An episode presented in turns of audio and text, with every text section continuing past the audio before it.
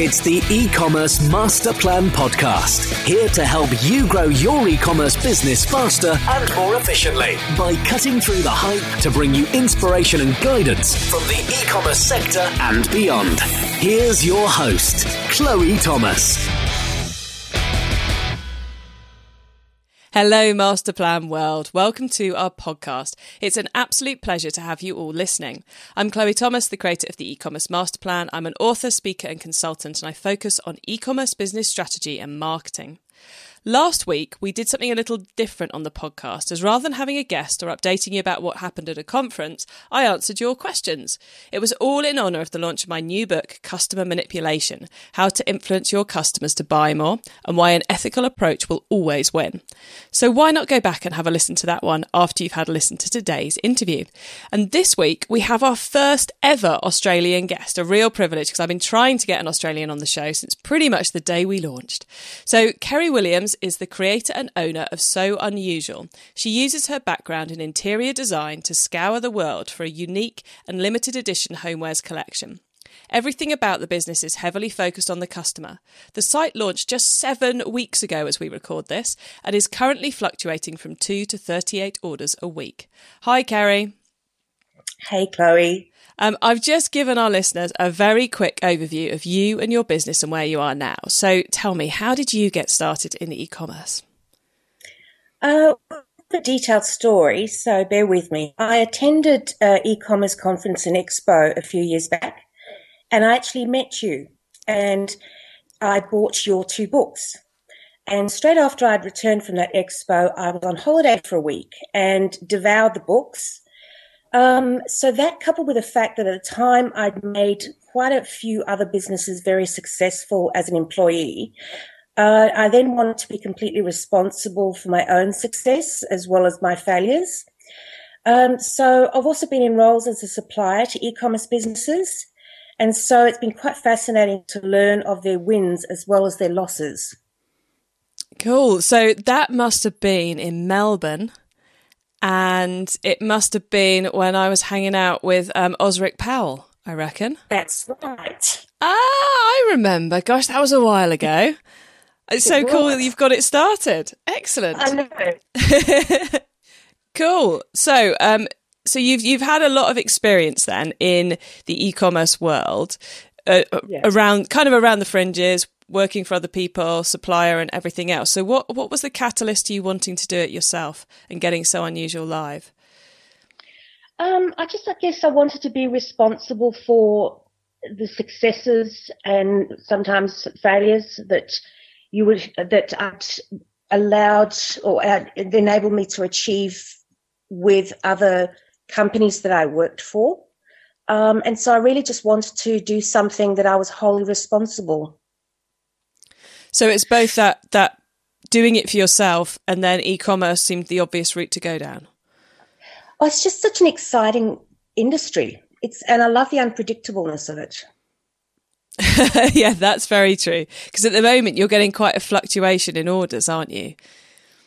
Yes, my my average uh, dollar per order is is between eighty and hundred dollars, and some weeks it's it's as low as two, and some weeks is you know almost forty pieces. So it, yes, it's very unpredictable.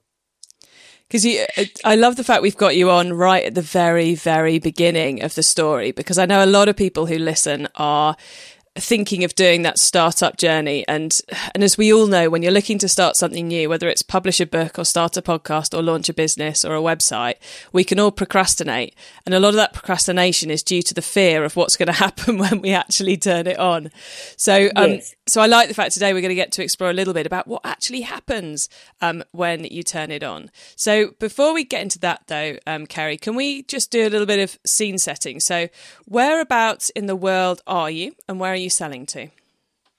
Okay, so Australia. Uh, my focus is purely Australian marketplace at the moment. Uh, interestingly enough, I've had quite a good following in the US market, uh, which surprised me, and um, I'd like to explore that in the near future. Oh wow, cool! And um, and the products are you sourcing those from all over the world, or are they uh, Australian yeah. makers? No, no, they're not not Australian products. Ninety percent of them are from Europe, and then the rest are from the USA. Gosh, so it's so you're you're involved in a lot of import and all those complexities as well, then.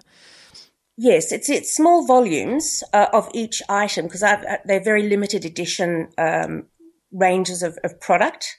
But yes, uh, there's quite a bit of importing involved. I guess the the benefit of going down that limited edition route is that your cash flow is not too tied up in one thing, which I imagine it could do in your homewares sector.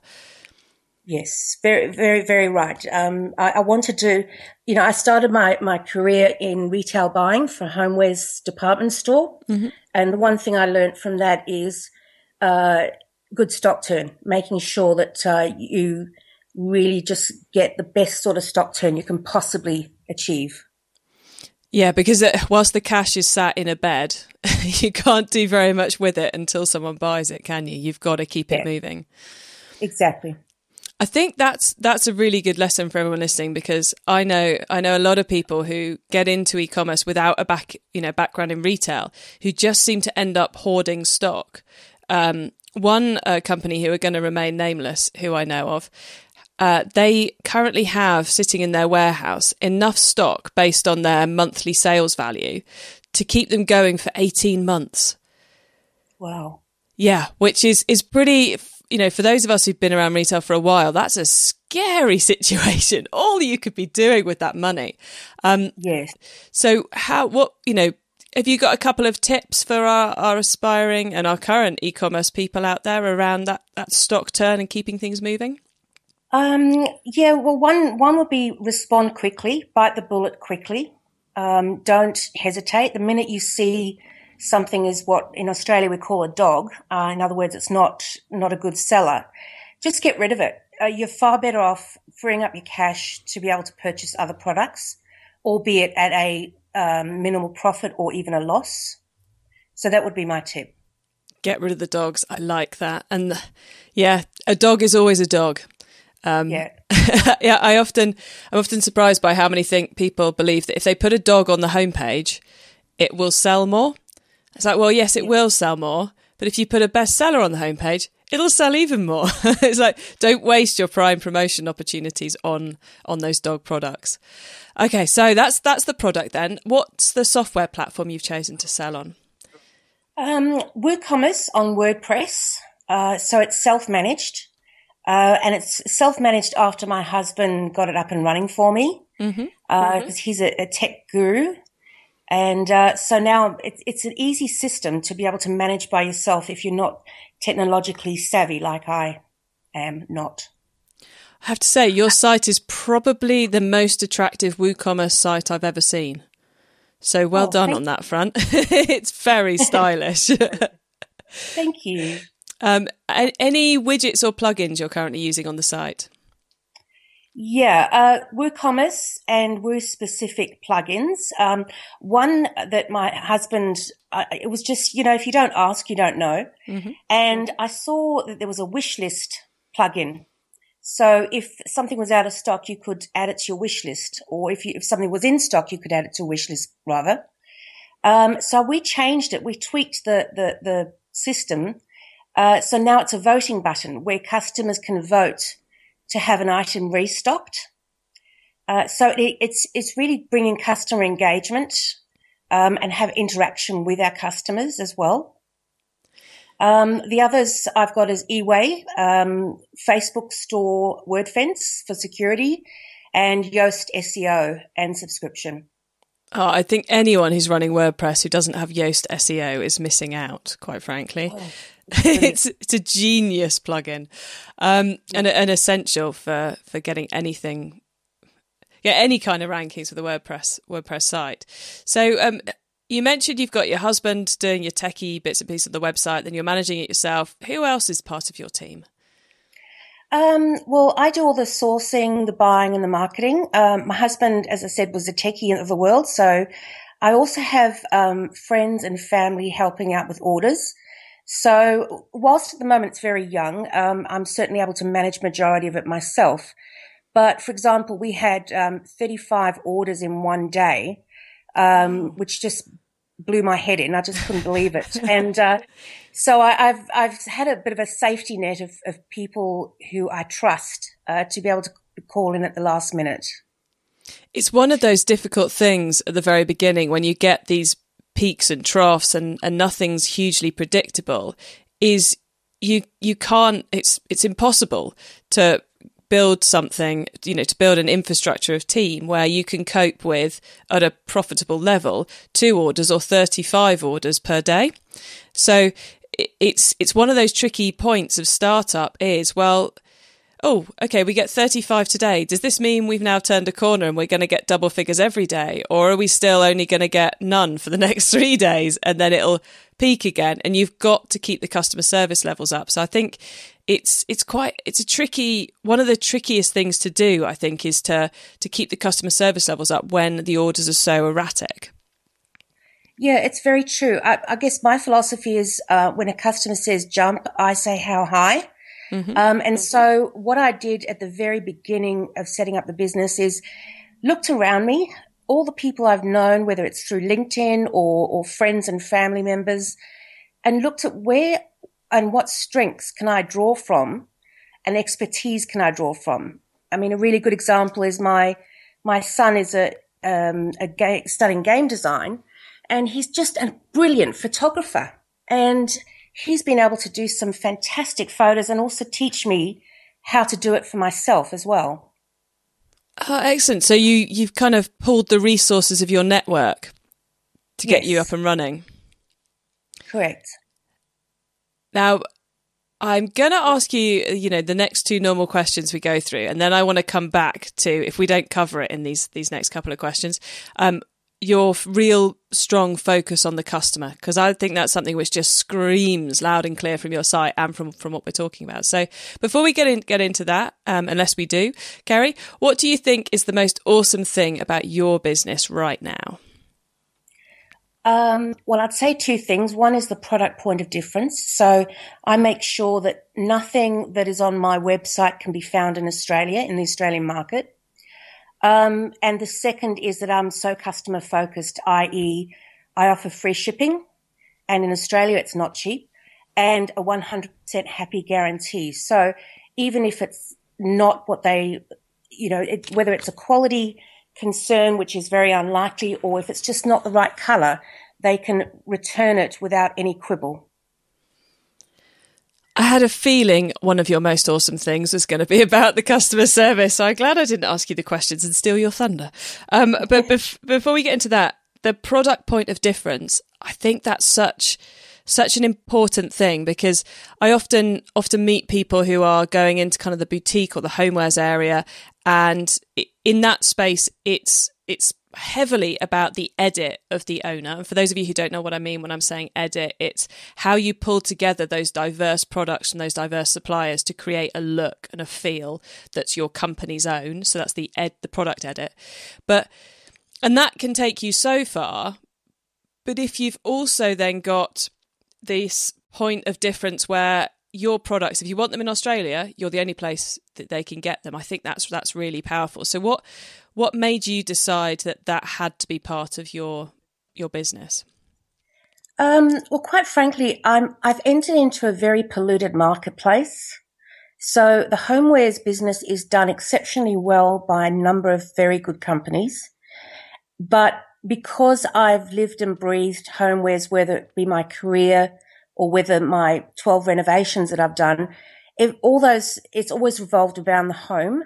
So I wanted to do it anyway. And uh, so I thought if I'm going to enter a polluted marketplace, I've got to make sure that I really have a unique selling proposition. And I think that's one of the key things when I read your, your book a couple of years back was the, what you call the USP. And that really struck home with me, that, that point. Yeah, and I like the fact you've gone for kind of two USPs. One, that it's very, very hard for the rest of the marketplace to take you on with, which is the Australian exclusivity piece because there's only so many products that you'd want to sell.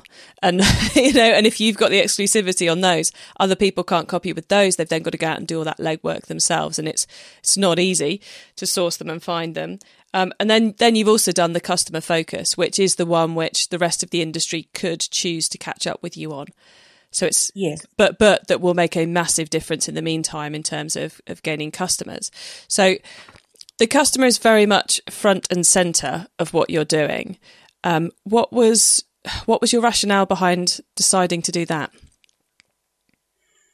Uh, probably because 90% of anything I've bought is online in the last 15 years. I was one of the early adopters personally of online shopping.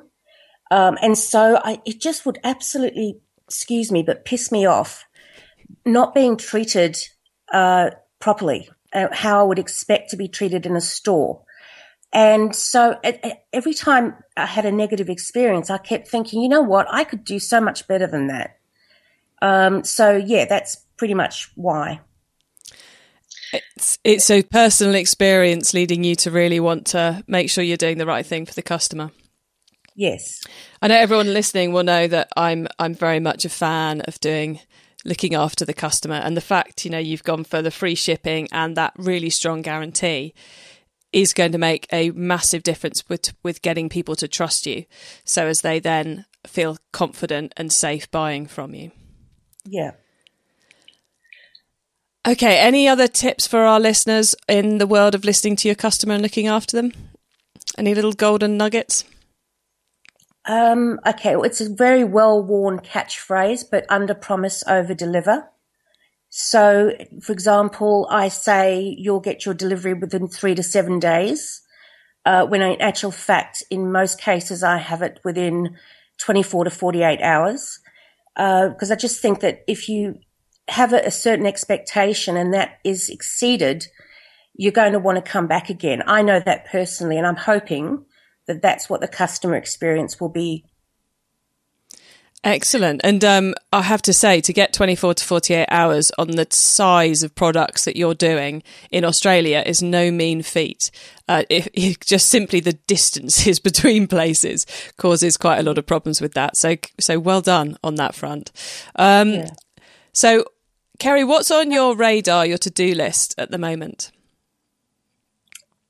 My to do list. Well, because I'm a small business operator now, uh, not working for a multinational, the to do list is always endless. Um, but the two priorities when I wake up in the morning, the two first things I do or action is building a loyal subscription base and also sourcing new and exciting things. So once I've ticked those two boxes for the day, then I'll tackle the millions and millions of other things that, you know, uh, have to be done because you're, you, you're, you're, there's only a few of you.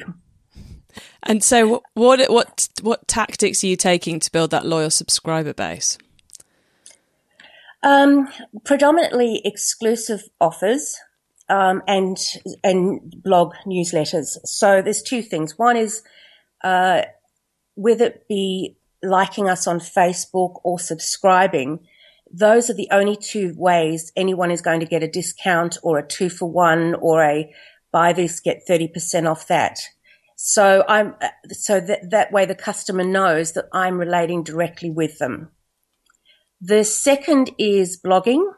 And I'm really, this has just astounded me because and, and it may look, it may be a really low stat. I, I may not uh, be correct here, but I've had 32% of all the clicks on Facebook have been from the blogs. So that's a far higher percentage when you look at Facebook and you have, you have, you've had 5,000 views and you've only had, you know, a couple of hundred clicks. When you get 32% of people clicking on your blog, that's that's really exciting. So it's when you so you're writing the blog on your website and when you're posting about that on Facebook, that's where your clicks are coming in. Yeah.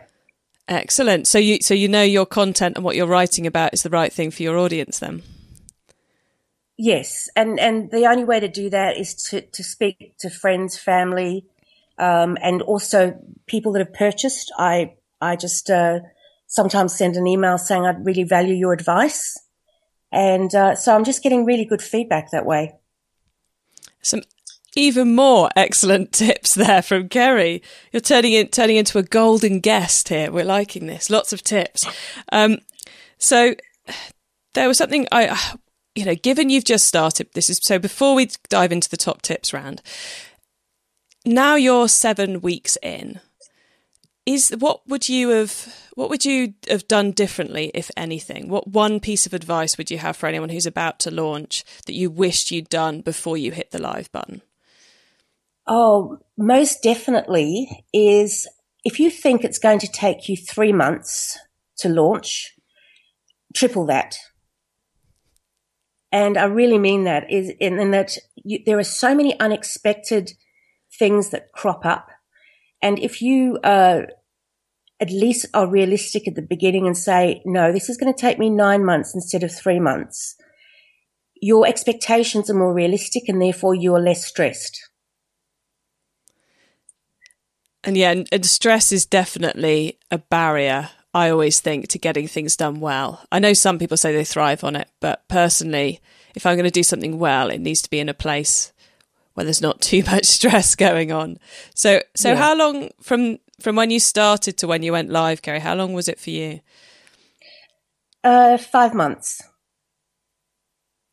Wow, that's pretty good for sourcing all those products and everything as well. That's quite a quick turnaround. I would yeah. suggest. Yeah, it, look, it were long hours, um, and I, a benefit of hindsight, I would have paced myself a bit better. Uh, mm-hmm. Uh, but I tend to sort of dive in and become fully immersed, and I need to be able to learn to step back and pace myself. Oh, don't we all? um, okay, brilliant. Loads of great piece of advice there for all of you. So we're going to move into the top tips round now. And this is my favourite section of the show because it gives all of us some really great ideas for taking our businesses to the next level. So, Kerry, are you happy if we move into the top tips? Yeah, go for it. Cool. So, the book top tip if everyone listening to this podcast agreed to take Friday off and read a book to make their business better, which book would you recommend to them? Okay. Uh, I learned the hard way to find a balance between work and home life by experiencing burnout. So, I, my answer would be I'd recommend that they sit down with a coffee and read a mystery a trashy romance or a book to inspire them personally, not professionally. Uh, because the way I've, what I've learned is by being in a good place personally, you can be in a brilliant place professionally. So in other words, I'd say if you've got the day off, make the most of it. Don't think about your business, recharge because it is exhausting running your own business.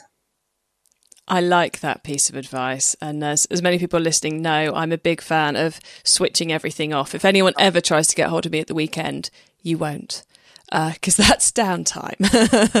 yeah. so, uh, yeah, I agree. Escaping with a with a, a good page turner can be uh, worth more than than all the business books in the world. Um, traffic top tip: Which marketing method do you either prize above all others or think doesn't get the press it deserves? Um, well, this this surprised me because I thought I thought I'd get a really good response on um, Pinterest, but Facebook, above all, is my top generation tip. Um, and also remarketing using Google Analytics. So I'm learning a hell of a lot at the moment on remarketing.